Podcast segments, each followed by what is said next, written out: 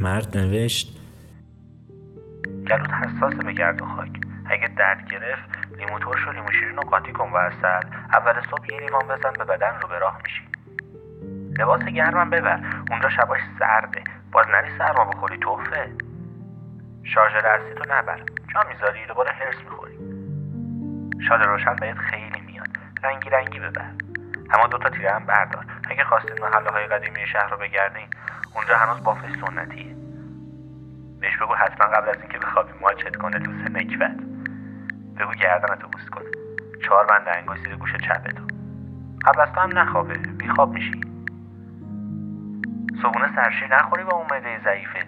جوگیر نشی. لوسیون بدن ببر. ضد آفتاب جا نمونه تو کشوی درابه. اگه شب راهی شدین تو رانندگی نکن. زرتی خوابت می‌بره. دور از جون یه طورتون میشه خوابه. خوشمزه.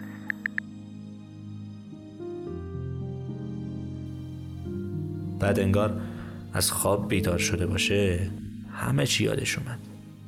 همه رو پاک کرد. به جاش نوشت حرفی نمونده دخترک. گفتنی ها رو گفتی. حرف عقلت درست تر بود. خوب کردی گوش کردی. سفر خوش بگذره. من شما تو پاک کردم. تو هم پاک کن. ببخش که بلاکت می‌کنم.